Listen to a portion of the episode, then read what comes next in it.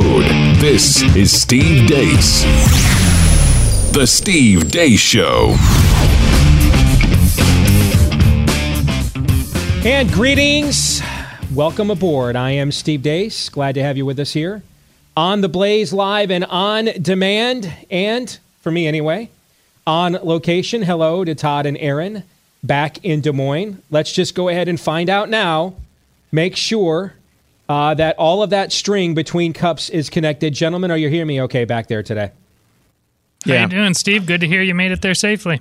Yeah, no, it's uh, it's good to hear your voice or, or something. I mean, I hope the check is in the mail at any rate. It is, uh, but it will take more compliments than that. My my understanding. I want you. First of all, you guys need to know when I got off the plane last night here in Dallas, it was seventy five degrees.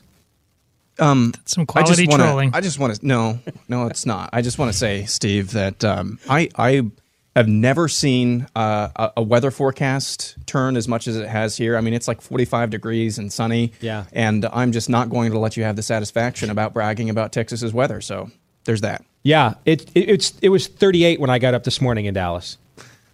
And what's funny is I went outside waiting for my Uber to take me here to, to the Blaze Studios. I'm like, it's really nice out here. People are just losing their poop around here uh, because it dropped down to 38 degrees. I'm like, you guys understand it's still like 30 degrees warmer uh, than than where I came from. Uh, I understand you guys are getting hammered with the snow today. Is that true? Yep. Very, very much so. Yeah. It's it's snowing here. What? How are you? Well, let's get to it. Steve at Steve Deace. Now that Aaron is completely broken, Steve at SteveDeace.com is the email address. You can like us on Facebook, follow us on Twitter at Steve Deace Show. Coming up today, we're going to debut a new segment on the show later this hour, uh, as well as a truth bomb from our friend Senator Bernie Sanders. You have to see to believe. Uh, also, we're going to bring back an old segment that many of you have asked for in the past, and our producer Aaron uh, used to enjoy because it let him talk more. So we're going to bring that segment back today, as well as Theology Thursday. But before we get to all of that, we of course must first begin with what happened while we were away. What happened while we were away brought to you by Virginia Democrats. We talked about this on the Blaze TV roundtable yesterday, but I think it's helpful to recap what exactly is going on down in Virginia. Delegate Kathy Tran advocated aborting babies as they're being born. Governor Ralph Northam advocated infanticide. Also, Governor Ralph Northam dressed up in either blackface or as a Klansman when he was in college. Lieutenant Governor Justin Fairfax, accused of sexual assault, also reportedly said of his accuser, bleep that bleep. Attorney General Mark Herring admits he too dressed up in blackface back in the day, and Congressman Bobby Scott admitted he knew about the allegations of sexual assault against Lieutenant Governor Fairfax over a year ago. In other great news involving Democrats, the Washington Post published the State Bar of Texas registration card circa 1977 for one Elizabeth Warren, wherein she identifies herself as American Indian. So, all I know is during this time period, uh, this is consistent with what I did because it was based on my understanding from my family's stories. But family stories are not the same as tribal citizenship, and this is why I have apologized both to Chief Baker, who was very gracious about it, and have apologized. But, but Senator, the- Cory Spartacus Booker had this very embarrassing exchange with a judicial nominee earlier this week. Have you ever had uh, an LGBTQ uh, law clerk? Um, I've not been a judge, so I don't have any law clerks. I'm, uh, This is what Nancy Pelosi had to say about Trump's proposed ban on late term abortions. It's really quite a sad thing when you know that what we're talking about is something that applies to the health and life, health, and ability to have other children of women. I um, hope that in his family he never has to face that crisis and, and uh, apply his attitude toward it. And Senator Patty Murray explains why she blocked Senator Ben Sasse's bill that would outlaw killing a baby who's survived an abortion. Congress politicians should not be co- co- get between a woman and her doctor. All this bill would do is say that if a, a child survives abortion, it should be treated by medical professionals. That's why not why all oppose it that? says. That's what the text says in the bill. Jemele Hill made a reference to the assassination of Malcolm X in this tweet during the State of the Union. Yeah, she was calling on Trump to be assassinated. State of the Union fact check Trump said one in three women is sexually assaulted on the long journey north. That's partly true. Doctors Without Borders has found 31% of female migrants and 17% of male migrants said they had been sexually abused while traveling through Mexico. And finally, conflict avoidance by Bernie Sanders. Now, do you believe Justin Fairfax, his accuser, his accuser? Okay, Ari. Okay. What time You don't. Excuse me. You're not on the. You're not on the phone. You're not on the phone, Excuse me. sir. I'm asking you a question. Justin Fairfax's accuser. And that's what happened while we were away. Aaron's montage today brought to you by our friends over at Real Estate Agents I Trust. I knew I was going to do that. I knew I was going to do that. Thinking of buying or selling a home this year, realestateagentsitrust.com is a company, Glenn Beck and Associates.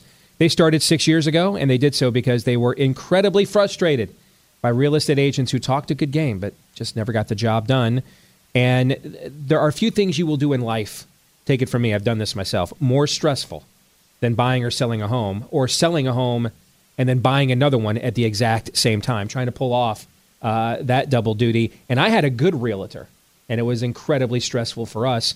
I can't imagine getting that done uh, with one that was subpar. And what sets real estate agents I trust apart from other, I guess we would call them uh, referral services, is those are mostly set up so that uh, an agent can find a customer. Uh, they're they're really to help them, uh, you know, reach new clients. In this case, this is about empowering you, the customer, to find the right agent. And it, it's not, you know, nothing in life is 100% foolproof, probably other than death and taxes, right? But it's a, it's a pretty good sign if, if someone opens up to voluntary transparency and scrutiny, and the agents that are a part of Real Estate Agents I Trust have done exactly that. So buy or sell for fast and for the right price with the right team at realestateagentsitrust.com. And again, that website is realestateagentsitrust.com. All right, so gentlemen, I want to make sure I'm up to date on on what's going on in Virginia uh, alongside of Aaron's montage here, because a couple of other side notes I've picked up on. Uh, apparently, now the the accuser of Lieutenant Governor Fairfax, she has told she's she's got multiple people that she says she told about this in the past, and he's hired the legal defense team uh, uh, that represented uh, Brett Kavanaugh. Do I have that correct, gentlemen? And she also hired the legal defense team, as I understand it, that represented Christine Blasey Ford. How is this not just history just trolling us? We're going to do this whole thing again with with all of the same people all over again. We're going to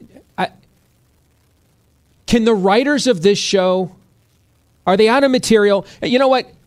You know I'm I'm starting to get concerned that the writers of this show um, uh, we may be hitting that slump. You know, Lost had that slump like season 3 where they weren't sure how they were going to end it and when it was going to end, and they kind of circled the drain for a bit, and then they started the flash forwards and the show, you know, and they found, you know, and, and this was after the others. They kind of exhausted that storyline, and then they then they did the flash forwards, and we started introducing the Dharma Initiative, and you started, you know, and the mm-hmm. show kind of got its sec- it got its second wind. I kind of feel like this show needs that right now because we are one we are one contrived plot line away from introducing the suddenly aged child. Uh, Brian Bonsall comes in, if you know your Family Ties references. Brian Bonsall comes in, and all of a sudden, uh, the you know uh, the the family they've got a new kid to introduce. That's that's a, always a jump the shark moment for a show, but the the exact same people, the exact same kind of story, all over again. Why are we doing this, Todd? Why? It's um well, look at we have a great country. We at least we did. So you know, what, even what we could do, what we could do in this moment right now is it is it's at the tip of our fingers. We could just do just about anything. We don't.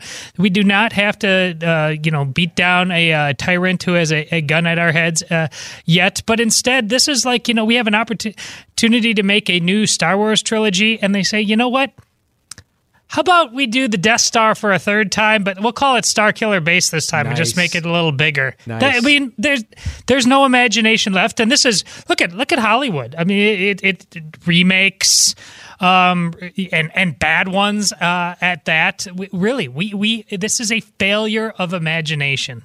You're right. Um, what Go ahead, Aaron. Go ahead, Steve. No, you go ahead. Well, I was I was going to say the Blaze TV roundtable yesterday. Uh, Matthew seven one is the verse that uh, a, a, lot of leftists love uh, to take out of context, mm-hmm. Uh, which is "Judge not, lest you be judged."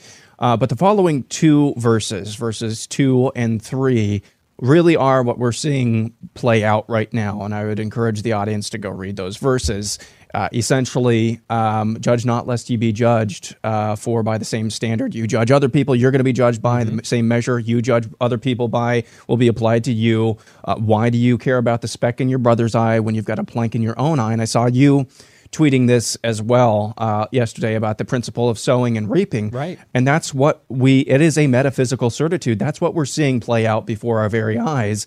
Uh, because uh, that is that is the trope that is the trope of really uh, humanity is that we always we always get um, it, it, always get what we deserve and I, I use the word trope uh, very intentionally because you brought this up in the context of a, of a story mm-hmm. this is just um, failed human nature mm-hmm. this is what we are always doomed to um, go down. This is the road that we're always doomed to go down because this is how this is just how we roll. You reap what you sow, and we're seeing this over and over again. And sometimes, very rarely, it doesn't seem like in this life um, that people always reap what they sow. I mean, usually they do, but it always metaphysically, especially uh, spiritually, they always will eternally. Do not be deceived.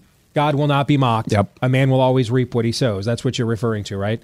Uh, yeah. And, you know, I had this uh, exchange with uh, Stu here at the Blaze on Twitter yesterday. I think that's what you were talking about with the uh, my Correct. reference to sowing and reaping. And, and he said, you know, I'm I, I'm I'm troubled by whether to lower our standards in order to uh, you know uh, defeat the left with their lower standards. And and I kind of think my answer, or, or he was basically asking his audience, how would you approach that? And you know me, uh, and that's why I kind of get a chuckle when we have Shannon on here on Fridays who refuses to adhere to any of my binary choices. I, I just.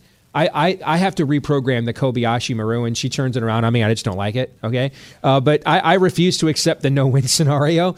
So to me, I'm not lowering our standard. What do I mean by that? Um, if if Lieutenant Governor Fairfax is not guilty, then we should give him, unless this woman produces, um, you know, evidence confirming any of the details that so far she has alleged, we should give him every bit the benefit of the doubt that we demanded of Brett Kavanaugh. We're not going to lower our standard um, for pagans, but uh, I have no problem standing by and letting pagans be consumed by their own pagan standard either. Uh, and, and that's what we're talking about here. I mean, if they, if the, if, uh, another way of putting this is feast, you locusts, feast. Yes, if they if they wish to feast upon one another, uh, if they, if they wish to if if if, if they if they wish to uh, be hung and hoisted from their own petards, I don't know why I have any obligation to get in the way of that. I I don't. Uh, and to me, that's that's the natural law. You know, that's the self-enforcing notion of natural law. That is Paul's letter to the Galatians about you will reap what you sow. I, I have no problem with that whatsoever. So I, I think I, I, we I'm not going to lower who we are in order to beat them, but I am perfectly happy holding them accountable to their own debased standard because it's your undoing. Uh, when you live by that level of a standard, and you're watching that transpire in Virginia now, and I, I, I think, and I said this on our roundtable yesterday too. Um, so not everybody here on the on the on the Blaze today maybe saw it, but I, I think they wanted this story to be a distraction from yeah. the the abortion issue at first. But I think yep. this thing has spiraled out of control, men. I, I, I think this has gone way beyond. Uh, I think they thought they would just run the old white guy, Ralph Northam, out of there and put the young black guy in there and and find a new potential Obama they could groom and move on and they got rid of this issue and and coach themselves. After Trump references it in in uh, in the State of the Union we don't nobody speaks about this again until you know after 2020 I I thought they thought this was going to be this story in Virginia was going to be done 5 days ago. I, I don't believe they intended this is the law of unintended consequences. This is the opening of Pandora's box I don't believe they had any idea all of the reverberations of this story, Todd, that have developed in the last few days. I think it's gone now way beyond uh, what, what they thought was a necessary evil distraction. That I, I think it's I think it's exploded and metastasized on and beyond that. Man, you know what you just described, and listen, I, I didn't come in here intending to do Star Wars references, but uh, here. I they have no are. idea why you're doing You any ju- Star Wars references today. No idea. Yeah. You you described right there why the Sith ultimately just went down to two at a time because be they kept shanking each other. Honestly, this is what happens. This is actually, I for mean, people who don't know Star Wars, this is actually the law of the Sith. Why there's only two. There used to be millions of them, and they couldn't stop feasting on each other. So there can only be two a master and apprentice. And what's the apprentice always end up doing to the master, by the way? yeah, shanking he, him he- too. he shanks the master and then goes and finds his own apprentice to keep the line going. That's, that's what you're alluding to. Well, th- this is what I uh, previous uh, uh, to the uh, election of uh, 2018. we- Our motto was the dumbest one, the one who's dumbest last loses, and and it's because I felt strongly that the Republicans could win in spite of themselves, that the the Democrats were their best friends. Now that's just a pure, uh, that's a raw, cynical political analysis. Uh, th- that clearly continues to be true, but here, here's the problem: when that happens, how many of us? Get caught up in the wake of that. We talked yesterday, you know, don't don't think for a second, haha, Virginia punchline over there. You're looking at what's going on at the guts of most of federal and state government and a lot of boss hog local government too. And it's nothing there's nothing new under the sun. This is timeless. Who ultimately where does accountability lie? It uh, it uh, uh, lies in the virtue that can and only comes from God. And we are so disconnected from that right now that you might be laughing at what's going on in Virginia right now, but there is a reckoning right around the corner, right where you live somewhere. You, if you don't know that and understand that and are willing to do something about that, you, you're going to deserve it just as much as a Ralph Northam when that boomerang comes around to get you. It's appropriate that we're talking about this, Steve, on Theology Thursday, where we've made um, a, a big deal in our study of Colossians out of uh, see to it that no one takes you captive Mhm. uh, by philosophy or human tradition, uh, you know, or empty deceit based on human traditions. This is what's happening. That's that's what we're seeing at large in culture. And you said to Curt Schilling recently on the sports show, and the sports show is we talk sports. It's just about sports. Every now and then, though, just because uh, out of necessity, you do have to delve into worldview. Um, it- you you you reminded him recently. He was trying to figure out why, in some of these cases of athletes behaving badly at universities, you know why why that is, and why uh, isn't uh, why aren't they you know why isn't the NCAA or the FBI holding people accountable equally? And you reminded him of something that we talk about, and something that Todd I think just alluded to is that just because this is happening to Democrats in Virginia, Mhm. don't think that it's not happening to every single institution. And I mean, I'm I'm pretty pretty certain of that. Every single institution, at least to some degree, but especially the public ones, every single institution is made up of fallible human beings with um, fallible human natures, with a lot of temptations, just like you and I have, and everybody listening to this has. So don't make we shouldn't ever make the mistake of just thinking that this type of um, just I mean, what can we call Virginia? It is a cesspool right now, right now, and it, this has just been going on the last week. Don't think that that's isolated to Democrats in Virginia. That is happening everywhere, especially to the major institutions, especially to the major public institutions, and unfortunately in our churches, uh, even down to our churches as well. Maybe to a lesser gr- degree, I hope to and pray to a lesser degree, but it's happening everywhere. It's just that in this particular case, it's happening with public of- officials uh, who are Democrats in a uh, in a state that's uh, you know in a state that's very close to Washington. It's there's no difference except that they're in public and most of the culture is is not. And so we have to be careful when we're thinking about this. Um, to again, uh, this is not just isolated to those people over there. This is sy- systemic. That's what systemic means. It is culture wide. Well, and and that is right on the money, brother. And, and in fact, I don't think this is a coincidence. We have we have had to deal with. I I've gotten how many calls from reporters and how many columns and stories and hand wringings have we endured and witnessed over the last couple of years with you know uh, apparently uh, you know uh, Christians don't care about adultery anymore uh, and where's your moral standards at and uh, and and you know uh, you'll you'll change anything you used to condemn Democrats for and and excuse it for Trump and and we struggled navigating those waters because sadly there was some truth to those condemnations.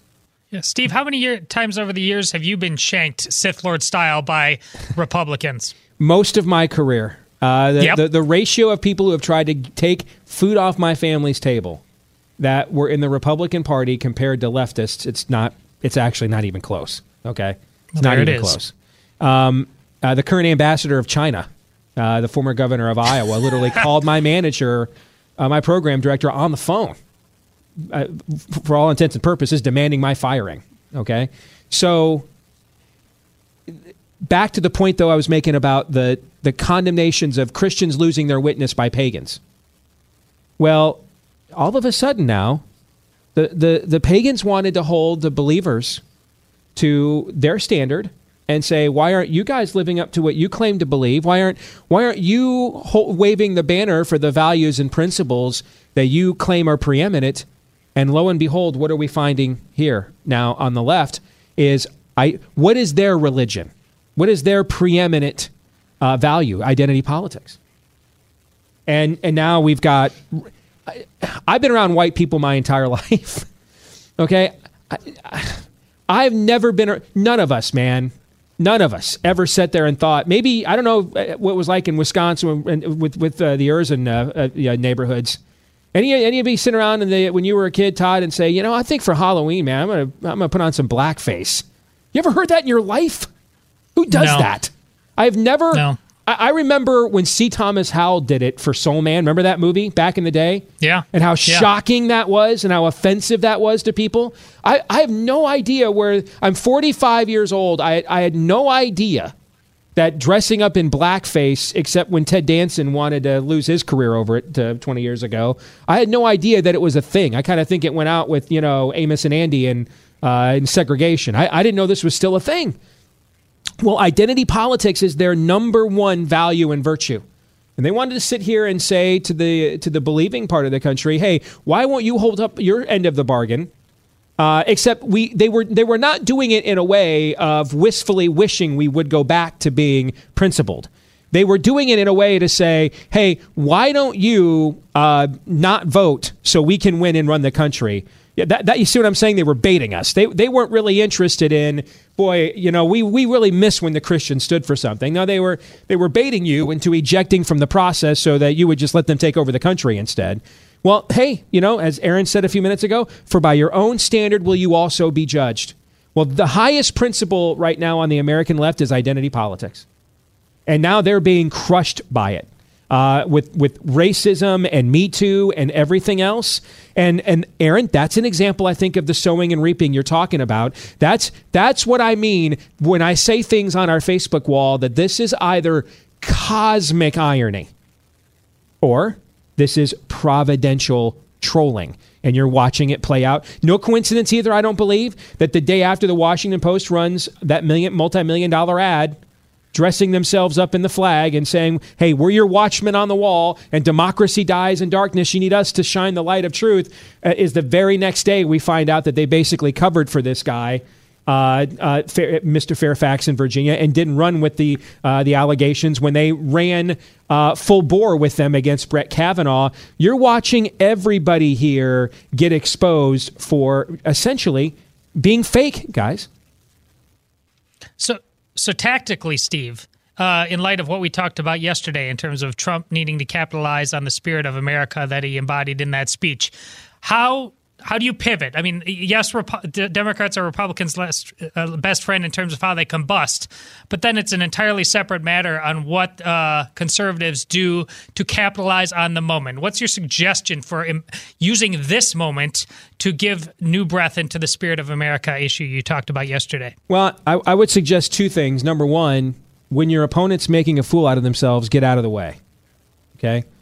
Uh, and then you better make sure if they can find a Bob Livingston, if they found out Newt Gingrich has been having any more affairs while Bill Clinton's going up the river for lying under oath about adultery, if you know where I'm going with this, you better make Yeah. sure check your own houses, man. Because the minute they can find anybody with an R after their name to pivot off of this story, they're gonna. It's gonna be like uh, you know Rocky Four. I will bury you. I mean, I, I, that they will. If you thought what they need, what they did to Brett Kavanaugh was something, they so need to get out of this story that the if they can find anybody with an R after their name that has anything toward whatsoever, they are going to pounce like you've never seen before. Because this story right now is killing them nationwide. That's So, so we're screwed, is what you're saying.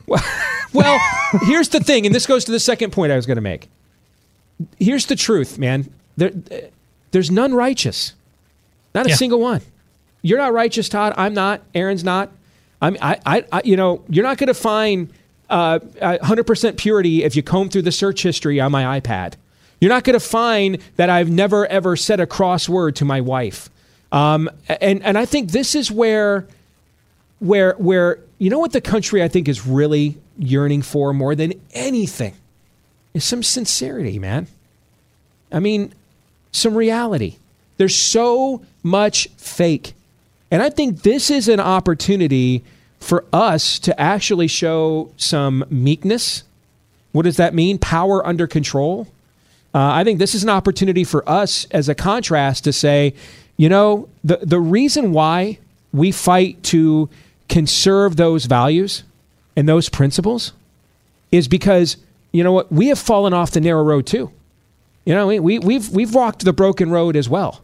And, the, and, and returning to these things, you know, why do we fall? So we can get back up. You know, returning to these things is what is is what brought us back. It's it's what it's what healed our families. It's what helps our children overcome mom and dad's brokenness, um, overcome a divorce, or or maybe stop a divorce from happening. Uh, it's what avoids us succumbing to corruption if we get into public office. And I think that's this is an opportunity to, to, to, to show some relatability and some sincerity. You know, let me give you an example. In the President's State, one of the finest moments I thought of the President's State of the Union the other night is when there was the spontaneous singing of Happy Birthday to the Holocaust survivor. Mm-hmm. And the president said, and it wasn't snotty and it was very self deprecating, dare I Yeah, say, almost Reagan esque. And he said, you know, they wouldn't do that for me.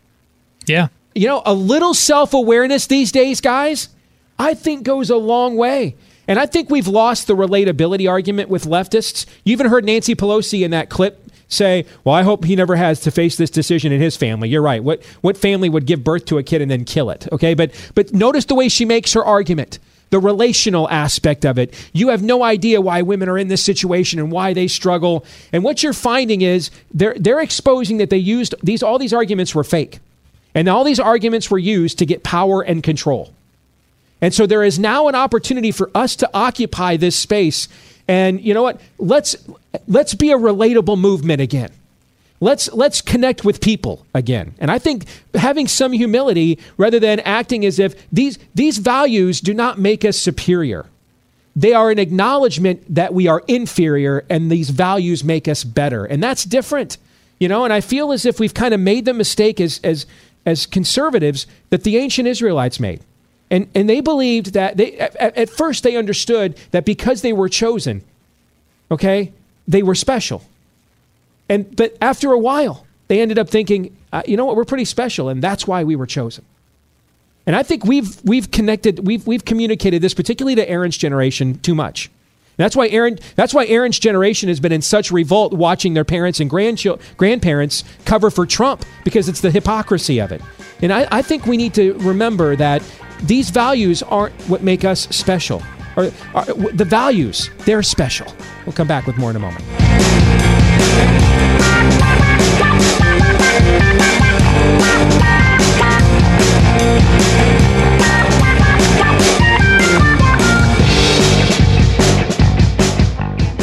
Homeowners beware, a data breach just exposed 24 million of you to title fraud. That is a crime that could cost you your home if you've got a mortgage, a refi, a HELOC through a major bank.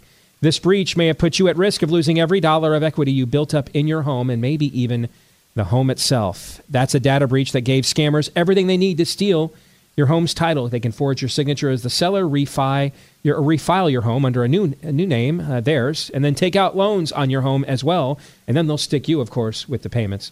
And you won't know till the late the notices arrive or the bills, maybe even eviction order shows up. And your bank doesn't protect you, nor does identity theft protection. But for pennies a day, Home Title Lock will. Uh, they will put a virtual barrier around your home's title. And you can check now to see if you're already a victim. Uh, go to HometitleLock.com and register for your free title scan and report. That's a $100 value, free with sign up at HometitleLock.com. That's HometitleLock.com. All right, there's so much stuff in the montage, guys, that um, I, I want to go back um, to something else that was mentioned uh, that you brought up, Aaron, and that's the Elizabeth Warren story and and now we're we're finding out that essentially she is you know we just said a minute ago again the number one value on the left right now is what identity politics Identity politics. and now you're watching Elizabeth Warren guilty of one of the worst cultural appropriations in recent American history she Yep. has lied for decades and she has she has she has done this to obtain a, le- a law license. She's done this to benefit her political uh, resume. Uh, why? Because of the need, the desire, the yearning uh, to to say I'm a part of a victimized class. I'll even take her at her word. You know, a lot of us today come from families with a lot of out of wedlock births, like me, for example. I know I have a, I come from Italian and Sicilian descent on my biological father's side. I don't know the exact ratio. I have no idea really who the ancestors are on my mother's side. You know, there's a lot of that going around uh, in the era in which we live nowadays because we've had so many out of wedlock births, uh, so much sexual dysfunction in the culture in the last uh, decade. So I, I'll even give her the benefit of the doubt that uh, the story she told yesterday uh, that this is just what she was told ever since she was a little girl uh, as a family story and a family history and uh, she just believed it and she shouldn't have i'll even i'll even buy that to a point because it makes my point the idea though that you wouldn't be in first of all when you're first attacked for this not being true and your initial inclination, again, you know, I just talked about where's the humility? Where's the self awareness? Her first reaction to this for years has been you're a bigot, you're intolerant, Pocahontas is, uh, uh, is, is racist. Um, no effort whatsoever to produce her credentials. And then before Christmas of this year, she produced her credentials. And what was it? Guys, do you remember what the ridiculous was? It one thousandth of a per- percent? What was it? Do you remember what it was? One in one in one thousand and twenty fourth. And she actually- one in one thousand and twenty fourth. she actually th- and and instead of that was another chance to show humility that was another chance to show self-awareness another chance to come out and say you know what maybe my family history on this has been exaggerated over the years it turns out you know i'm Probably given given the history of this country anybody almost everybody in america probably can say they have that level of native american blood in their family ancestry somewhere okay? So no humility there either. No self-awareness there either. A double down a triple down and now this comes out as well. And and and this is where you know how do I say this? I think things like this are evidence. If you're if you're if if you're if if you're like our our weekly prophet of woe and lamentation, wherefore art thou, Lord? How much longer, Lord? All right? You're looking for evidence that, that God still has his thumb on the scale of this culture, that he hasn't given up. Uh, if you're looking for evidence of that, I would submit as potential. I, I'm not a prophet. I, I'm, I'm, you know, I'm, I, I don't have a direct line, okay, on that level any more than any other believer does. So this is this is a exegetical conclusion I'm making. I think these things, guys, coming out and the timing of them, it's almost as if Providence was saying to Elizabeth Warren, "Hey, here's a chance to come clean.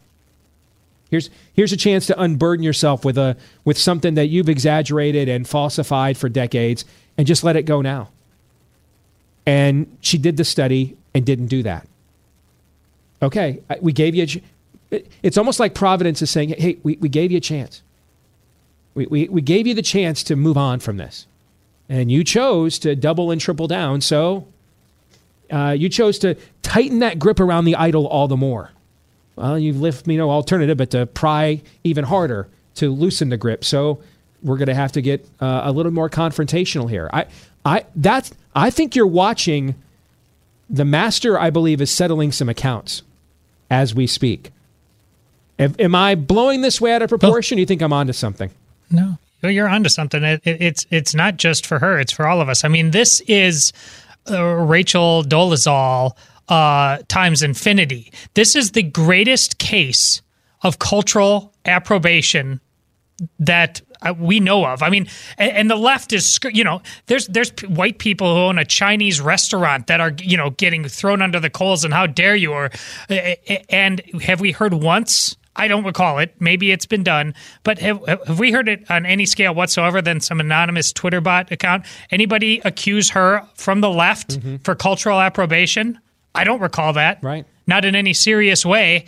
Uh, so this is way more than a settling account with her because going forward, yeah, I think we all know what the uh, where we would set the over under at for the likelihood of like two minutes from now, the left uh, uh, slamming the the label of cultural approbation on somebody and not learning any lessons whatsoever. So we'll see. We'll see. You're, of course right, Steve, um, but I, I fear where the over under uh, should be set at. Um, I think we all know the answer to it. And just to, to I think, illustrate how this cuts both ways again, uh, talk about cultural appropriation of a different sort.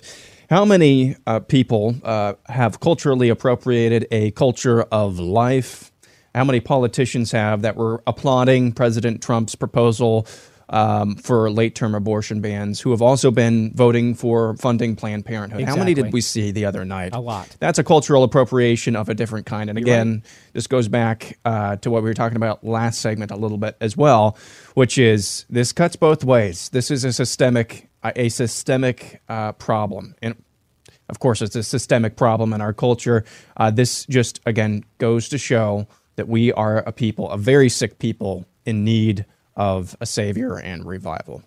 I think this is why we're warned sometimes in the scriptures to not be, not always be uh, uh, overjoyous when you see calamity come upon your enemy, uh, because you know th- this is the whole double-edged sword thing. I, I, I, this is not a time I think for us as a movement to get back on a high horse, to act superior. I think this Really? is. I, I, I know that's not going to generate the clicks, you know, but I'm I'm really more interested in in preserving a civilization than that. Listen, if I can get rich while preserving a civilization, I'm a capitalist. I'm totally fine with it. But I'm gonna I'm gonna choose uh, preserving a civilization over the bottom line pretty much every time uh, if you force me to make that choice. So uh, I really think we have a chance to be relatable again, uh, to to remind people why we want to conserve these values again, um, to remind people why these things are worthy of fighting for again, as opposed to, uh, see, that's what happens to you. Uh, see, uh, I, I, I think that right now you're watching a lot of accounts get settled and and I, I don't know that I think there's a there's a road team or a home team here. Okay, I think there is. Um, I, I think it really just comes down to who who has any humility left, who's willing to say God is God and I am not, and then who is not. I think those are really the only two teams. I love I love what you just said there about no there's no home and no uh, road team and it makes me think of the one chill up my spine uh, moment yesterday which you you addressed uh, in the speech uh, where he said the Americans are Right. here the opportunity right now for uh, the I mean a, a movie to be made in commercial form Yeah. Uh, uh, with the, the the the and the headline would be the Americans are here, and you show Native Americans, and you show black, uh, blacks, and you show whites, and you show Asians, and you show Hispanics, and what they're doing, and how they're living, and how they're together, and they're not uh, they're they're taking the best of whatever tribe they come from and putting it together into what it means to be American. That moment is here. It is right now, but we are surrounded by people who aren't capable of capitalizing on that moment. I mean that we are in camel through the eye of the needle territory mm-hmm. in terms of people who even know what a moment looks like. That's a great point, man. Uh, and I love bringing that uh, that moment from the speech of the night back into this again because why was why was this Jewish man who's who's huddling with his family thinking that this may be it this may be the last time on this earth I ever address you why was he elated because the Americans were here most of those American soldiers were white Pretty much all the German soldiers were. So is it they weren't there wasn't a superior race. Uh, there there it, it, there it wasn't it was because of what the Americans he believed what the Americans stood for and therefore mm-hmm. also stood against. And and it transcended the fact that you know we have so much focus on race today. Most of the American soldiers looked a heck of a lot like most of the German soldiers they just weren't fighting for the same reasons and standing for the same things. And that's where we have an opportunity, I think, now. Because the other side, I, I was saying this to Glenn this morning on his show when I was on with Glenn Beck this morning. We are going to have the, the existential debate, you know, and Todd, you've been listening to me, and Aaron, you've been listening to me since you were literally growing up uh, when I was, you know, coming up in local radio. I, have been trying to, the conversation we're having now, I've been trying to yeah. have this conversation pretty much my entire career.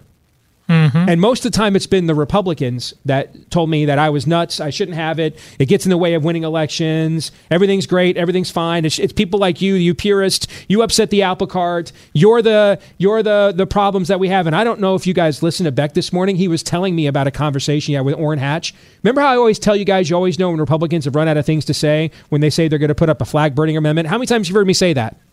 Yeah. Okay. This morning, please, please Glenn, don't don't. Glenn is telling me a story about it. He was trying to sell Orrin Hatch on why he needed to listen to the Tea Party movement, and it, it was a private meeting, and he literally told me, and Glenn has no idea probably that I've said this so many times.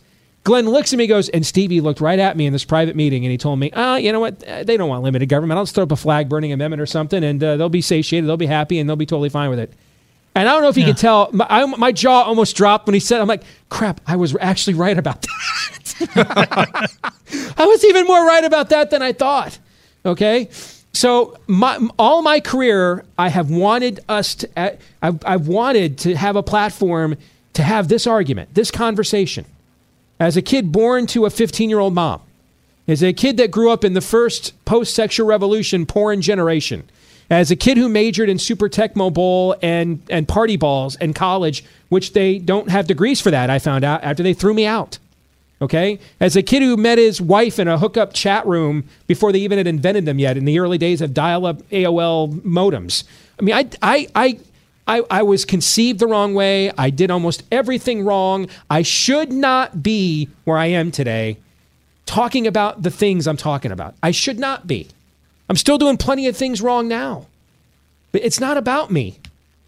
And and there's a power that came into my life that gave me the the the wherewithal and the resolve and even more than that, the desire to overcome the things that were holding me back from fulfilling the potential that was given to me by my creator. And that's why I'm a conservative. Is is I want that's the same source that our rights and our liberty come from. I want to conserve that source because I look at the mess I have made of my life in the past and would make of my life without that source. Heck, man, I look at the mess I can make of things when I've got that source working in my life because I often want to ignore it and do my own thing instead. And I, I see what it did to, to me and for me and vis a vis the people around me that I love. How could I not want to then conserve that and pass that on? See, that's the part of the story that is missing here. They have held the relational advantage all of my career. And it was all a lie. It, was. It, it's it's the it's the it's the same lie every pagan deity always tells you. Sure, come into my shrine, have all the sex you want, drink all the alcohol you want, do all the drugs you want, have all the fun you want. Just I, you know, and when we're done here, I need a price. Usually, it's your firstborn, your child. It's the same. None of this is new. And what's happening now is for, for most of my life, the pagan movement in this country has used code words and terms and, and catchy phrases, great branding, so that we couldn't argue with them head on. And most of the Republicans that we thought were our proxies didn't want to argue with them anyway.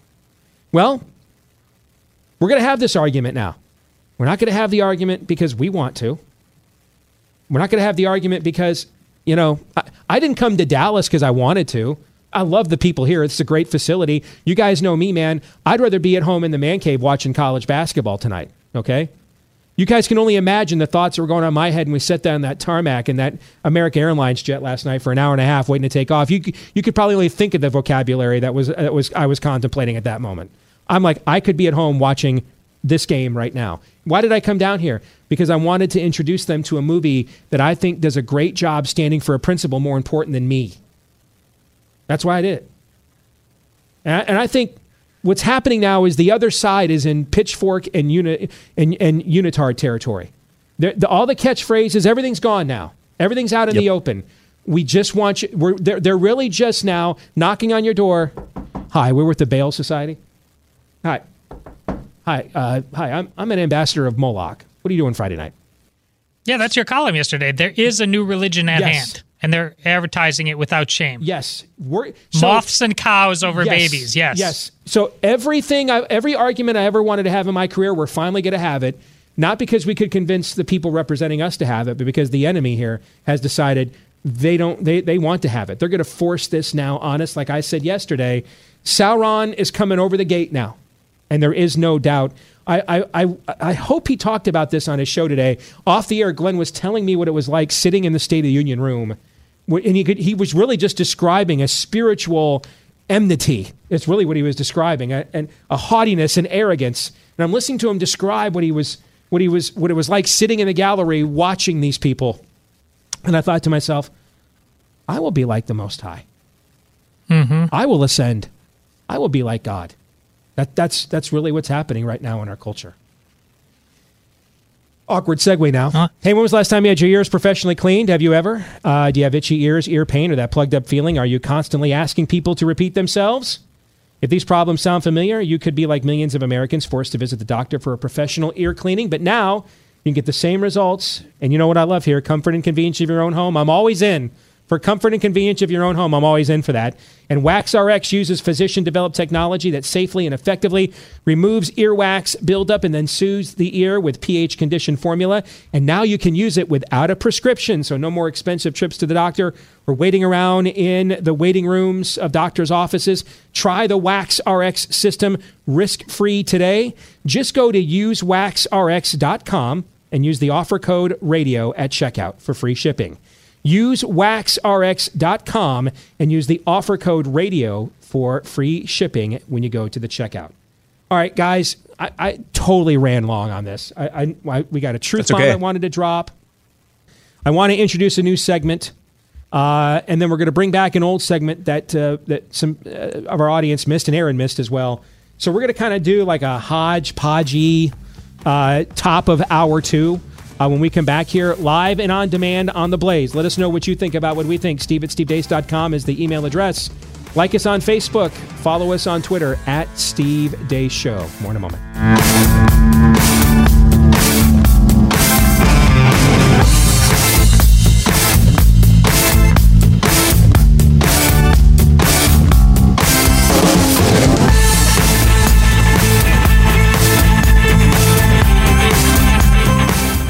All right, back with hour two of the Steve Deace Show, live and on demand on The Blaze. I am Steve Deace here on location uh, in Dallas, here at the HQ. Todd and Aaron are here with me as well. Back home in Des Moines, where they're freezing here because it's 35 degrees, but Todd and Aaron would literally kill you where you stand to make it 35 degrees where they are right now. Correct. True story. True story. True story, indeed. I know. I'm coming back to it, man. I'm sorry. And when I come back, it's going to be like in the teens. I know, man. I know. Hey, if you're thinking of replacing your carpets due to pet stains and odors, you must try Genesis 950. Before you consider replacing them, try Genesis 950. It's an amazing pet stain and odor remover. With water, Genesis 950 breaks down the bonds of stains and odors so they are gone for good. Its antibacterial component removes pet stains and odors from carpet and padding, and it can be used in a carpet cleaning machine, and it's green, so it's safe for your families and your pets as well. So if you're tired of pet cleaners that don't work, it's time to buy Genesis 950. One gallon of industrial strength Genesis 950 can make up to seven gallons of cleaner. Genesis 950, it's not just for pet stains, by the way. You can clean your entire house, bathrooms, kitchens, countertops, everything, even granite, quartz, garage floors, everything with Genesis 950. So before you purchase any new carpet, you must try Genesis 950, one gallon direct at genesis950.com. Go to genesis950.com. You'll get a free spray bottle and discount using code BLAZE. That's genesis950.com. Genesis950.com. All right, let's get to it. Today's Truth Bomb brought to you by, yes, I even brought the product placement with me, folks. Uh, today's Truth Bomb brought to you by my new book, Truth Bombs Confronting the Lies Conservatives Believe to Our Own Demise, available everywhere, but uh, at Amazon.com right now. Don't worry about going to the bookstore. Just go to Amazon.com, buy your copy right now. And trust me, if you read it, you'll likely regret it. Not because it's not a good book, but because it's full of truth bombs. And if you have read the book and you do like it, um, first of all, congratulations on your high pain threshold. Secondly, uh, you can leave us a five star review at Amazon.com. We would greatly appreciate those as well. So today's truth bomb was also an Aaron's montage, but I want to reset this video. Uh, this is Bernie Sanders pretending not to notice. Watch this. Now, do you believe Justin Fairfax, his accuser, his accuser? Okay, Ari. Okay. What time? You don't. Excuse me. You're not on the. You're not on the phone. You're not on the phone, Excuse me. sir. I'm asking you a question. Justin Fairfax's accuser. Hmm. We need a culture change in the way boys and men respond to women. Last night, President of the United States, instead of understanding that we have to change our culture, instead of understanding that we have got to make it easier for women who have been victims of sexual assault to come forward and tell their stories. Now, do you believe Justin Fairfax, his accuser, his accuser? Okay, Ari. Okay. Here is a woman who has come forward to do what she thought was right as an American citizen, understanding from day one that she would be attacked by political opponents. And the result of her having come forward was that she has received death threats. She's been separated from her children. She's had Nazis protesting outside her house. That's what she has gone through. And the president's response to her courage is to mock her, to make fun of her. Now, what kind of message does that send to women and men all over this country? Women who are struggling to determine whether, when they come forward, they will be laughed at, they will be rejected. You're not on the. You're not on the phone. You're not on the phone, Excuse me. sir. President of the United States should lead this country in changing that type of culture, making it easier for women to come forward and tell their stories, making it clear to boys and men that in this country that type of behavior is unacceptable. So here's the thing about this video.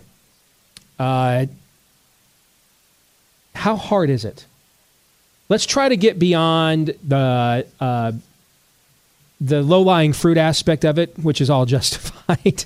all right, let's try to get beyond the obvious hypocrisy, um, because I, I think something even worse is happening here. Actually, I think something even worse than than run of the mill political hypocrisy is happening here.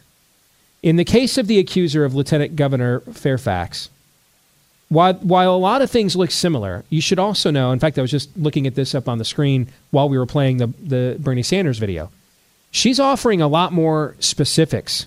Well, I shouldn't say a lot more. She's offering several more specifics about what she says was a non consensual encounter than Christy Blasey Ford did. Um, and he's, I mean, she's talking about uh, him holding her head down uh, to force her to perform oral sex and gagging her and choking her against her will. Um, he doesn't deny knowing her or that there was an encounter. He's denying that it wasn't consensual. So right away, we have a, a, a bit of a deviation. The stories do look remarkably similar. But in the in the case of the Fairfax story, he is not denying that he has had sex with that woman. Brett Kavanaugh was adamant, I have never even met this woman. I don't know who she is. And they could find no one on earth that could verify that Brett Kavanaugh knew Christy Blasey Ford. No one on earth could. He is acknowledging, the LG in, in Virginia is acknowledging he knows this woman and that he had sex with her He's just saying her version of the story that he forced herself upon him or upon her is not accurate. So while this looks from this is again why we don't always serve our interest well as conservatives to go for the low-lying fruit clickbaity stuff. The truth can be its own reward here. I wouldn't. I, I, wouldn't let the, the Democrats off or easy. Uh, uh, you're letting them off by saying they're Kavanaugh hypocrites is letting them off easy. We're we're already now ladies and gentlemen, with, with the facts that are stipulated, we've already moved a whole level beyond anything we talked about with Kavanaugh. They could not prove Brett Kavanaugh even knew his accuser.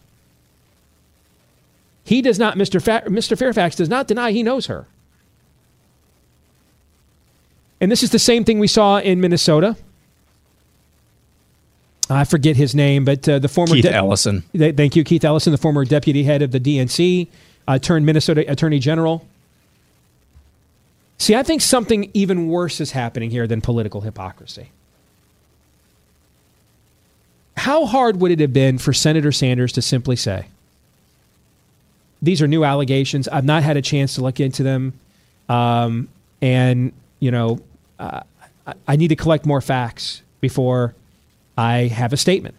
The answer is it would be impossible because everything is the cause. Everything is the cause. That's exactly right. See the, the the scenario you you you you skipped ahead in my choose your own adventure book, but that's okay. Apologies. Uh, no, that's all right. We're on the same wavelength here.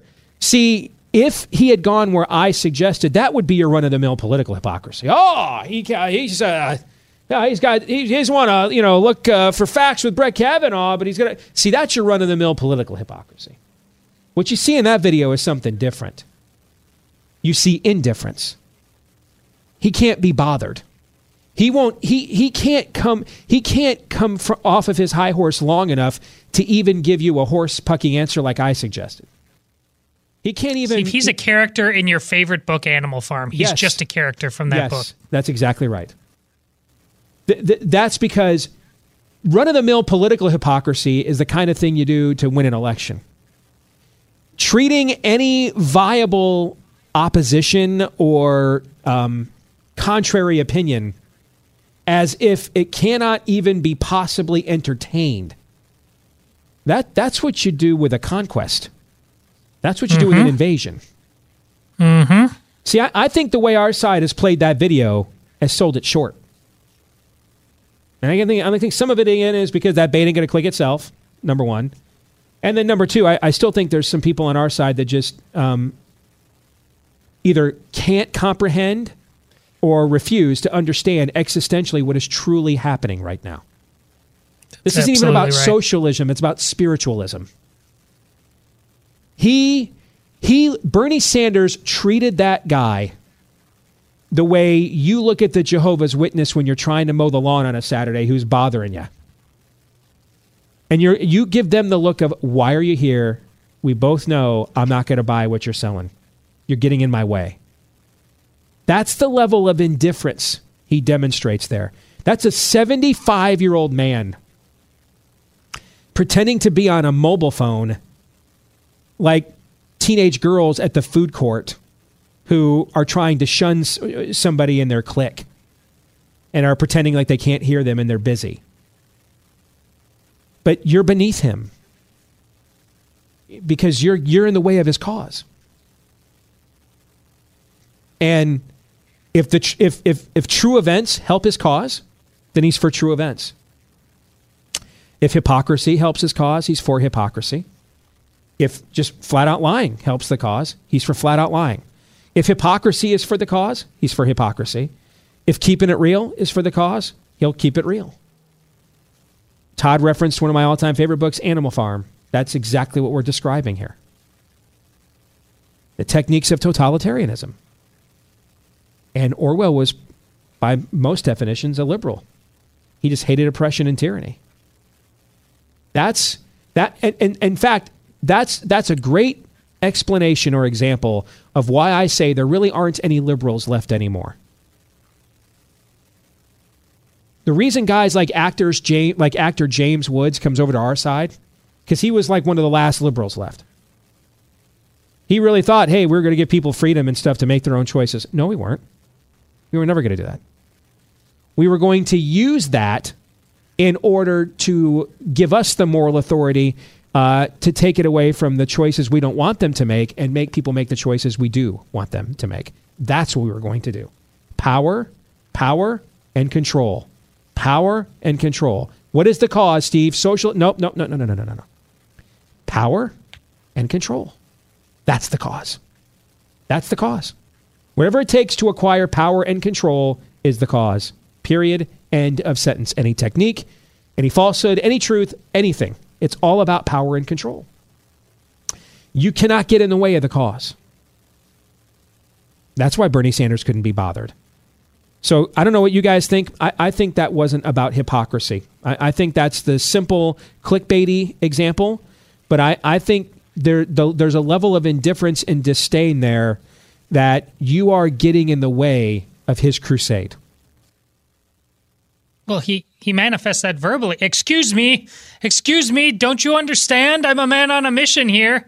Um, it's it's just so obvious in every pore of their being uh, that the that self righteousness uh, just is is holding dominion over them. Yes. Uh, you and I'm, i just want to reset what you said. I mean, we we the one of the it was cool when um, Trump was riffing on uh, socialism and making uh, uh fun of it. It was one of the best lines of his speech. But again, uh, you transcend that. Again, we we are in a spiritual uh, battle that even though the the guns and the swords or whatever the the maces, whatever the weapon du jour, that they really haven't been brought out writ large yet. Um, our existential spiritual battle battle right now, here in this moment, is akin to what's going on uh, in uh, in World War II and throughout the ages, because there is nothing new under the sun. We're dealing with a timeless problem of where we want to go as a human species without being yoked to God.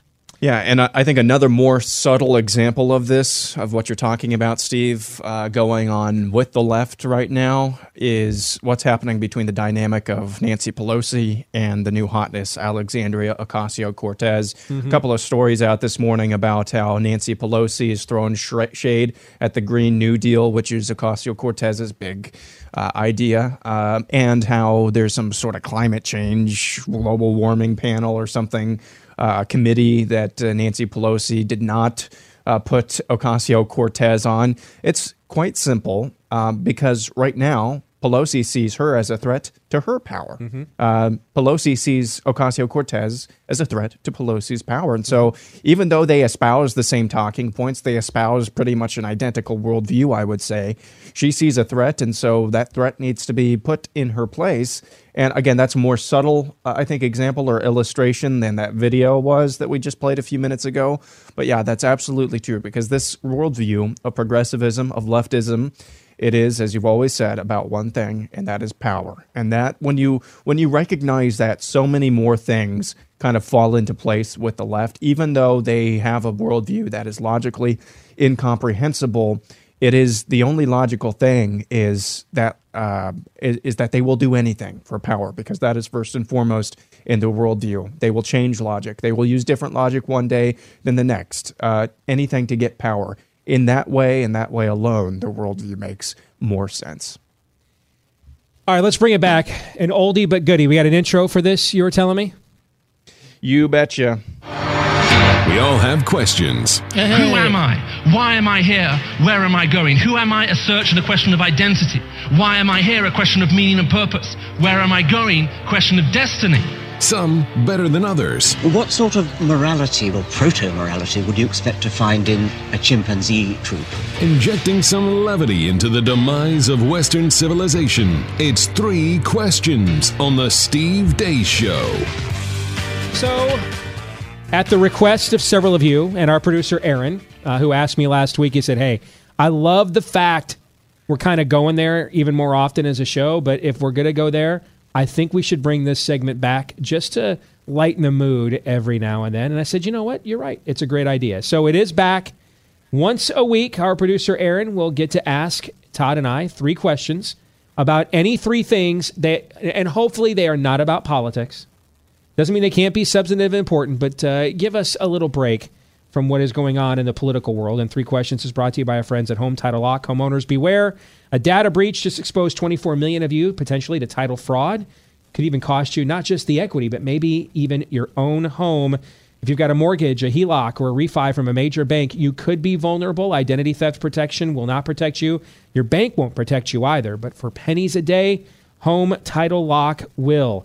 They will put a virtual barrier around the most valuable asset and investment most Americans have their own home, specifically the equity in your home. So, if you want to learn more, you don't know, uh, maybe your home's title has already been targeted. Go to HometitleLock.com for more information and also get a free title scan and report if you're a part of our family here at The Blaze. HometitleLock.com. Aaron, you may fire when ready. Thank you, Steve. And I want to assure you that these are all very, very important questions. uh, first up, we got another trailer for Avengers Endgame during the Super Bowl the other day.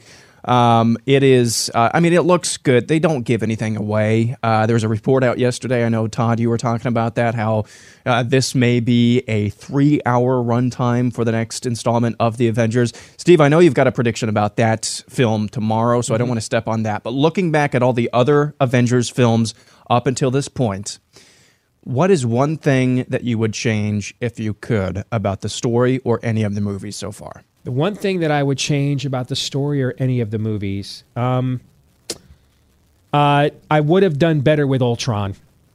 I, I think the second Avengers film uh, and and having James Spader voice Ultron, I thought was great, but um, I thought they didn't flesh him out as a character enough. Uh, I thought the audience was only given really a, a cursory look at the depth of what he brings as a villain. He's basically the villain that brought the Avengers together originally in the in the comics.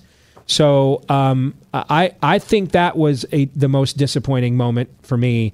Is I think they had a chance to create sort of the Marvel Universe's Darth Vader, if you will, uh, and I think they just did a meh job instead. I th- I would have um, used. I mean, listen, I can't believe uh, the, how they've kept this whole thing uh, together with a narrative that people uh, care about. But in terms of uh, the kind of the cosmology behind everything, and it's explained at the beginning of the last movie with the uh, the the six Infinity Stones, but um, ultimately the whole the three Thor movies. Um, I, I, I did not like Ragnarok as much as everybody else, but oh, I don't think it's a bad. Uh, I know you do. I don't yeah. think it's a bad movie. I just don't think it was a, a great movie. Obvi- like one of the, I think most people agree that in the bottom quartile is the dark, dark world, the middle one, whatever it was called. Yeah. I really like the first one. Got me in, got me hooked on Thor, but I um, I think the trilogy could have used much better to establish more of the background of the Marvel universe, the the the alien aspect of things. I, I it got too uh, wonky and geeky, and it, it, it, it, I think they failed there to just probably and really failed uh, is. I mean, I'm, I'm using that term pretty loosely, but I, they could have used, especially that second movie, I think, to just advance the broader universe to get Mm-hmm. non storybook geeks to care more. Yeah, I, I I'd say the one thing that I would change is uh, along the lines of what Todd was saying.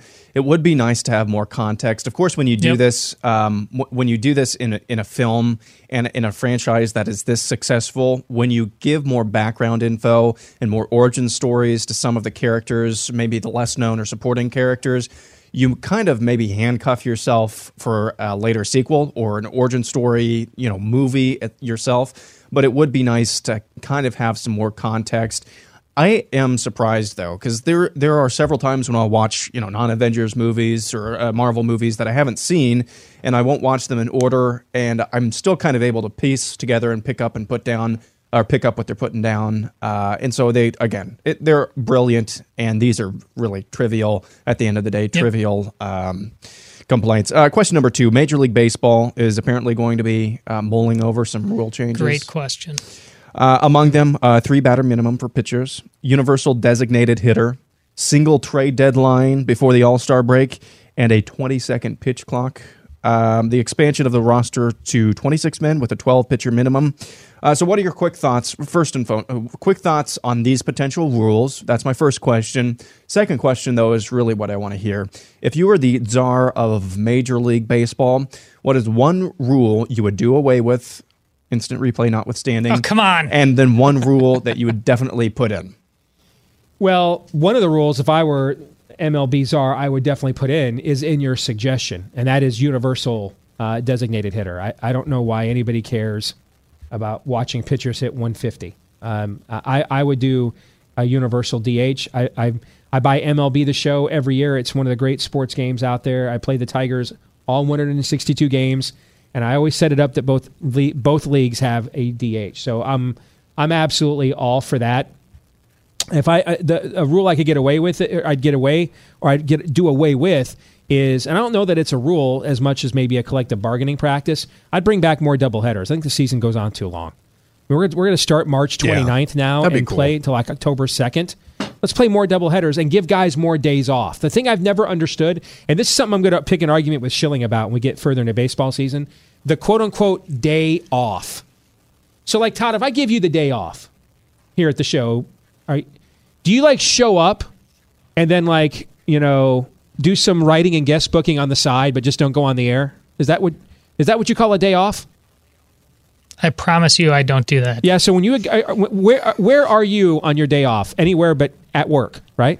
Yeah. So what I've never understood is if you give a guy a day off, why the hell's he there? If he can show up and dress and, and, and put on a uniform, let's play games. It's you know what I'm saying? I mean, a day off means I'm at home. I, I don't I've never understood the whole they've got a day off. So he's just gonna sit there and watch? Why? What what what, what good does that do? Anybody? So I would have the universal DH. I, I like most of the rules that Aaron suggested. I don't think a pitching shot clock is a good idea at all. I think you're begging for injuries where pitchers may suddenly feel like they got to hurry up and throw a pitch in there, like you see in basketball. And when you look at the complexity of the windup of an MLB pitcher, I think that's a bad idea. But I like most of the rest of those rules. I would certainly have the universal DH, uh, and I would uh, I'd have more double headers and have the season. Yeah, baseball is unique of all the other team sports, in that the pursuit of individual excellence is right up there with the pursuit of team excellence. Okay, the, the the individual records matter, so I wouldn't necessarily shrink the season because you want to keep the pursuit of those records because that keeps fans coming. Uh, maybe if their team's not that good. Um, I remember as a Tiger fan the year that Cecil Fielder became the first guy to hit 50 home runs since George Foster in '78. Tigers weren't that good that year, but they were selling out all the time because you wanted to see something like that happen. So I wouldn't get rid of games because you want to keep those uh, records that matter in in you know make them achievable. I just make the the length of time it takes to play it shorter. More double headers, fewer more days off. Uh, and there's no reason to start the season March 28th, 28th, and finish it like October 4th. That's too long. Listen, I, I'm a I was a minor league baseball umpire. I still umpire uh, uh, high school baseball. You don't need any more rules in baseball. Trust me. It, it that that that, that rule book covers everything. Right now, you don't need a timer on it. The umpires already, by rule, have the power to uh, award a strike to a hitter who's delaying or a ball uh, to the count if a pitcher's delaying. They just never do that. That's in the rule book. You can do that. And furthermore, the, the, Steve, to your point, I, I I have no problem with the DH. I've never really had a problem, but now the, the purists are coming out of the wall.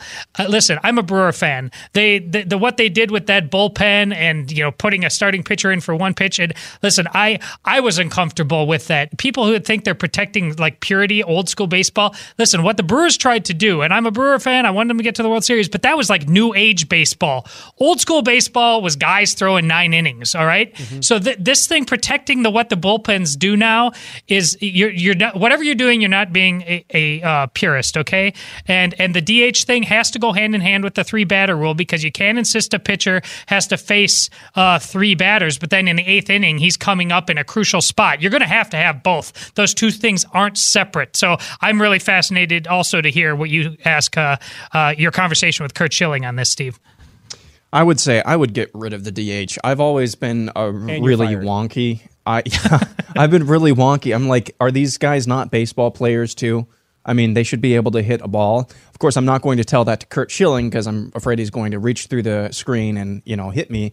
Uh, but no, I, I I think if you pl- if you're a baseball player, you're a baseball player, and if you're not a very good hitter, you're not a very good hitter. But you can make for uh, up for it with really really good pitching. So I would get rid of the DH, and in its place, I would uh, also I, I would do the three batter minimum if I had to choose between any of these, the three batter minimum, because uh, I think it was you were talking about this. The yeah, you were talking about this the other day with. Uh, with Schilling about uh, you know Tony La Russa, and that was back when I was really into baseball. But I remember this Tony La Russa. Okay, there's one pitcher uh, warming up for this one batter. Okay, he got him out. We're going to go to the bullpen again. Warm up, come out, throw. It just slows things down so quickly. Uh, we got about 90 seconds left for this really weird one. Uh, if you could go back in time and replace any band member of any band through history, either still currently playing or not, which band would you join, and who would you boot out of that band?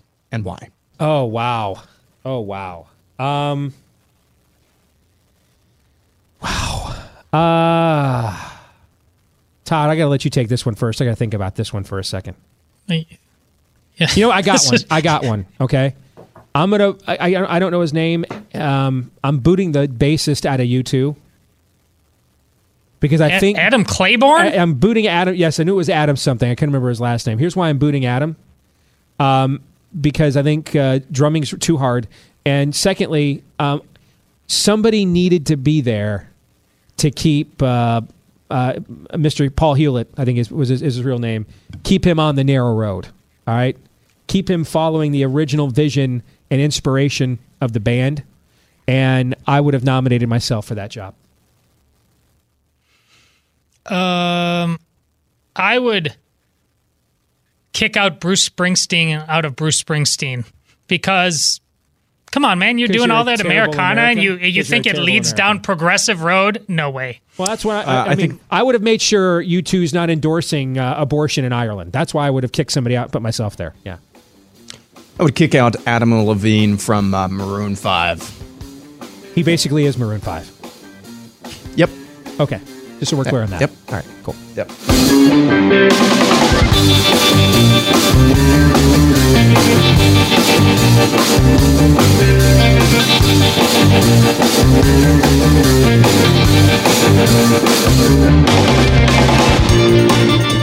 All right, back here live and on demand on the Blaze. I'm on location here at Blaze HQ in Dallas. Uh, I'm Steve Deace. Uh, Todd and Aaron are here with me as well. You know, it's bad enough your IRS problems uh, threaten to ruin your 2018. Don't let the same thing happen this year as well. Consider what's at stake when the IRS has you in their sights your paycheck, your bank account, your business, maybe even your own home. If you're smart, you'll know better than to deal with the IRS alone. You're going to need expert help, but who? They're all the same, right? Wrong. Optima Tax Relief is America's number one tax resolution firm. Optima knows that behind every tax problem are honest, hardworking Americans with families, paychecks, and bank accounts to protect. When you engage Optima to fight for you and protect what's yours, you're going to get a proven and award winning team. A team who can help stop the aggressive collection aims of the IRS and protect you from them as well. That's how Optima has saved nearly a billion dollars with a B, billion with a B, for their clients over the years. Call for your free consultation while you still have some options. Call 800 699 6140. That's 800 699 6140. All right, let's get to it uh, with Theology Thursday. And we have been going through our very first ever uh, Bible study uh, through the book of Colossians. And, and where we left off last week is in chapter 3. Uh, Paul is making a transition here. Uh, so, chapter 1 again is establishing who is God. Oh, or in Christian theology, this is what's called Christology. Chapter 2 is about um, deflecting, uh, inoculating yourselves from uh, fake teaching, false teaching, bad philosophy, stinking thinking. All right. And now chapter three transitions into um, those of us, then how are we to live? Who are we to be instead? If we're not going to follow the way that the rest of the world goes, what should it look like if, if we're following who we learned is really God in chapter one? And we're going to pick this up now in verse 11. And oh boy, does this have something to say to us today. So, this is now after Paul has listed all the characteristics of what it means when we are living the way our Creator intended, uh, and, and juxtaposes those things with how we live when we're not. And then he says this when we are in this, meaning when we are in this community with our Creator, when we're in communion with Him, in this community, there is not Greek or Jew, circumcised and uncircumcised, barbarian, Scythian, slave, free, but Christ is all and in all. What you just read is a re- is among many things is a rebuke of identity politics. Gentlemen, we said earlier in this hour or in this show, the number one value of the American left today is what? Identity politics. Identity politics. This is why I've used terms like pagan, and I'm going to use this term much more. You'll probably see me much more transition from using progressive to pagan, because that's really what we're selling here now. And I, have I've used the term pagan numerous times in my career, intermittently. Probably going to use it more directly and frequently now. And the reason why is because our our our friends on the left are being more honest about the the true aims here, uh, the true end game here. They're selling a new religion except it's really the old one. Uh, they're, they're, they're not progressives, they're regressives. They want to return us to the, the thinking in the world prior to uh, the emergence of Christianity. That's really what they want to do. They want to undo Western civilization. That's the goal here. And that's why that's why you if you if you're with us here on the Blaze, you've heard our Allie Stuckey speak out about this a lot. Uh, this is why uh, you've heard uh, Aaron ask me to talk about this a lot.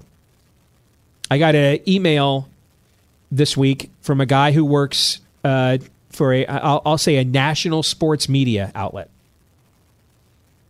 And he just, his job just doesn't permit him to speak out about this kind of stuff. So he asked me if I would address it because he's concerned about it too. And it's this idea within the church that we now have to we have to adopt identity politics. That's the worst thing we could possibly do. I mean, it, it, it is the worst thing we could possibly do. Because we are we are we're going to incorporate the number one vehicle of the spirit of the age and we're going to bring it right into the church. When we as a church are here to defeat that, rebuke it, correct it lead people away from it. You're, you're essentially uh, injecting the venom into your own bloodstream. Paul makes it very clear that there's only one race, the human race, and that when we are when we when we recognize that, when we are in the right relationship with our creator, when we have gone to him and said, Will you forgive me for the ways that I have disobeyed and abandoned you? And then we join with other people who have done the same things.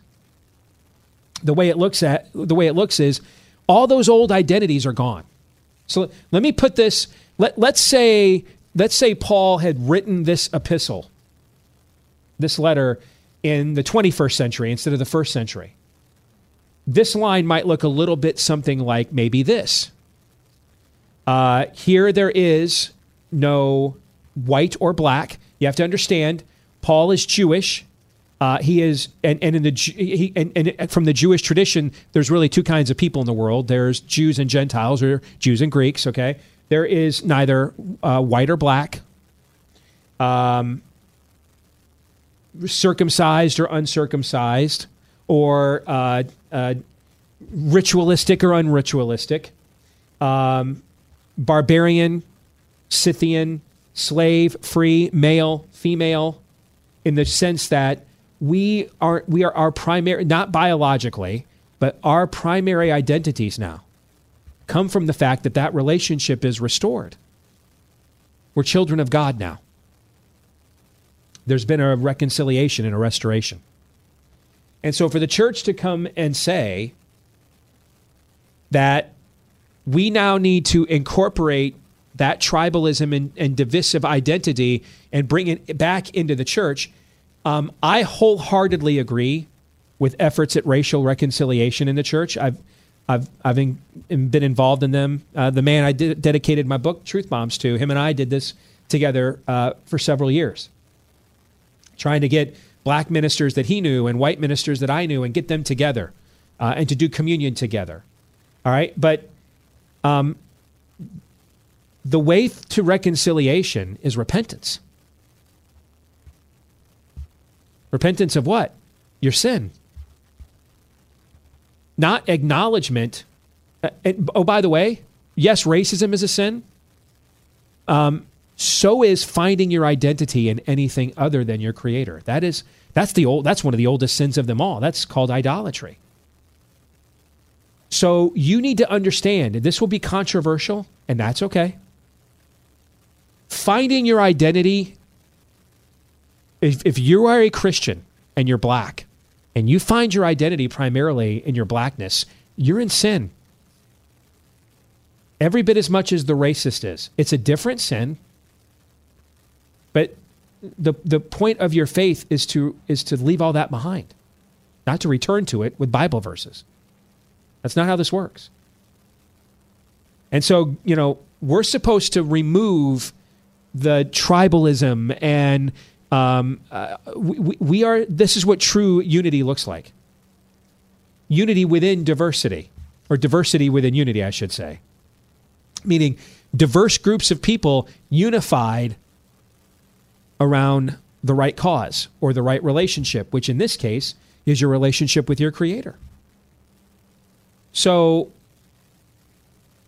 this notion that we're going to take leftist sh- social theory and we're going to bring it into the church. But we can tame it, um, tone it down.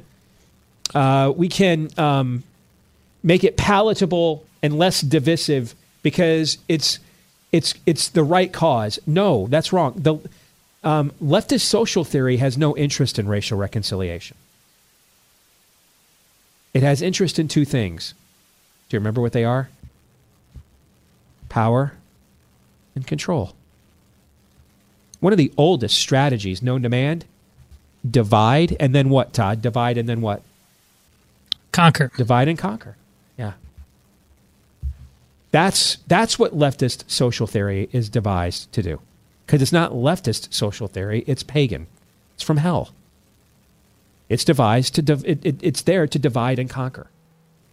So for the church to come in and buy into the divisiveness and say through acknowledging the divisiveness we'll reach reconciliation. No. We rebuke the divisiveness. We rebuke your divisiveness. We refute. We don't take part. Um, in our church, there's neither Jew nor Greek, circumcised or uncircumcised, barbarian, Scythian, slave, free. One Lord, one baptism, one community of believers. That's it. Regardless of the language you speak, the color of your skin, regardless of your local customs, regardless of your music style, uh, regardless of, of your gender. our identity is not in those things.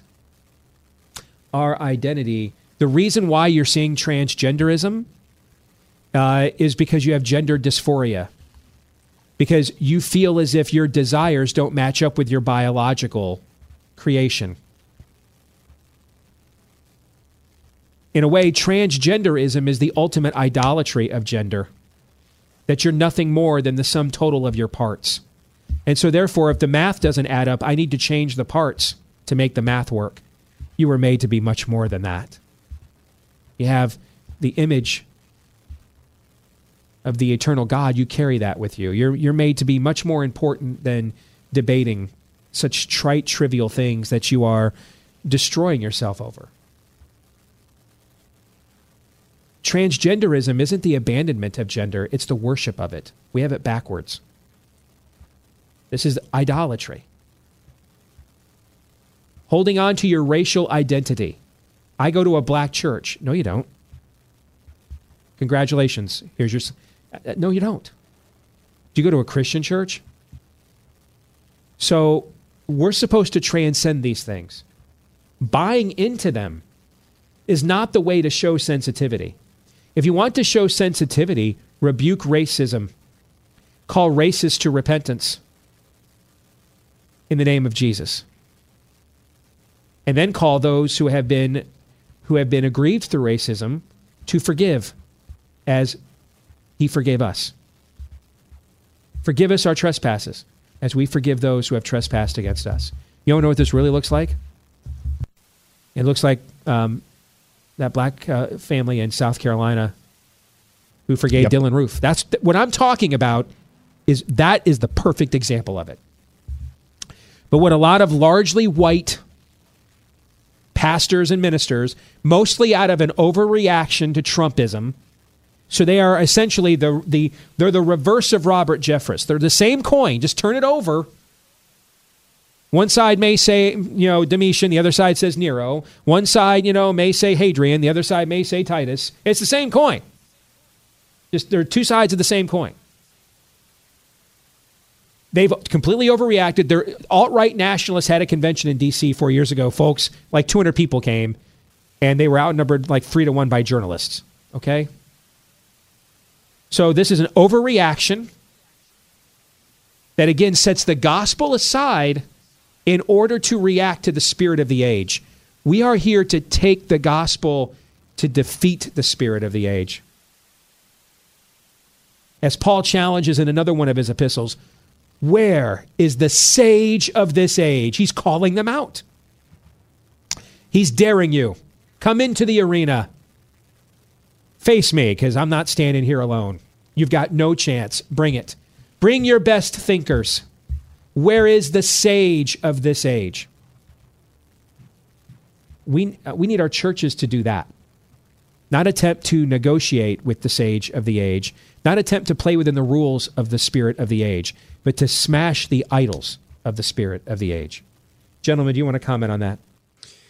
Yeah, I. Uh I want to I want to emphasize something that you hit on there for just a, a few seconds, and I, I, think some people listening to us, if you're listening to us on the podcast, you might have podcasts of pastors and preachers, and you might have some favorite pastors that you listen to, and you're thinking, um, how do I discern whether this person, this pastor, is really preaching about racial um, reconciliation or if he is preaching a version or maybe a watered down version of cultural Marxism. And here's how you can tell. If there is not an equal, so what, what are we supposed to do when we're in sin and we want to become right with our Creator? We are to repent first. The second step, if it is a sin involving and affecting somebody else, is to go to that person and ask for forgiveness, as Paul says in Ephesians, for uh, being uh, kind, be kind to uh, one another, tenderhearted, for you know, forgiving one another, as Christ forgave you. You're supposed to forgive each other. If your pastor does not spend the same amount of time preaching that you should be forgiving others and preaching that if it's the sin of racism, that those who have been sinned against have every amount and every obligation to forgive those who have sinned against them, mm-hmm. as uh, the people who have sinned have to ask for forgiveness then they are preaching. They are not preaching the gospel. If they do not spend the equal amount of time or any time, which is what I have seen quite a bit, there's no time. Yeah, no, we're not going to talk about. You just need to, uh, you just need to be contrite, and you need to feel bad about yourself uh, because of uh, white privilege. There's very little of that. So if your pastor is not spending time preaching about the need to forgive as much as the need to ask for forgiveness, then that pastor is probably preaching a, uh, a form of cultural Marxism. And Steve, I bring that example that you talked about, um, bring up that example quite a bit of the family, the black family, face to face with the person who went in, just the, the heinous person who went into a church and shot up that church, face to face with that person and forgave Dylann Roof to his face. Why did we have the reaction we did in St. Louis, on the outskirts of St. Louis? And why did we have the lack of reaction that we did in that instance in South Carolina? It's because forgiveness is the essence of the gospel. Yes. And that was on full display. That is what racial reconciliation looks like. There is no forgiveness in the in the pagan religion. Ask Ralph Yeah. Northam. So either Yep. Ralph Northam's been a racist all this time, and Democrats nominated a racist and got him elected governor of Virginia, or everything that he's done to prove over the last 35 years to them he's not a racist doesn't matter because he did this one thing in a yearbook 35 years ago. His life and career is forfeit. Regardless of what you think of his politics, and I think they're heinous, that principle is right out of the bowels of hell. There is no redemption, there is no forgiveness in the pagan religion, and that's why there is no justice there either. Uh, I think uh, I kept reminding of your preaching on the um, meat sacrifice to to idols and everything you just said because you, Paul said, "Listen, we got to get to the gospel." So if if you if in order to do that, eat meat, don't eat meat, depends on the situation there. Uh, we're not going to make idols out of those things. We got to get past them and over them to get to the gospel. It's the same thing with race. If you lock race in within the church, um, as as uh, the meat you must eat. You you cannot, by definition, uh, get to the gospel. So again, I've been hitting on this theme. There's nothing new under the sun. We are talking about that very theme. Except for when Stu here at the Blaze told me this morning he's a vegetarian. There is no, there is no forgiveness for What? that. I I, I know. Uh-oh. Yeah, I just Awkward. Um, Yeah. Even in the, even even uh, there in Texas. Yes, In, indeed. Uh, how is he? How, why isn't he now been that you point deported? that out, I could make the case this is awfully bold and courageous, actually. He's on one of the biggest conservative radio shows in America, live from Texas, standing athwart as a vegetarian. I, I might have to reconsider my position on this. I kind of respect that level of contrarian, actually. Gentlemen, good to see you. We'll do this again tomorrow right here in Dallas. You guys in Des Moines, stay warm. Until then, John 317.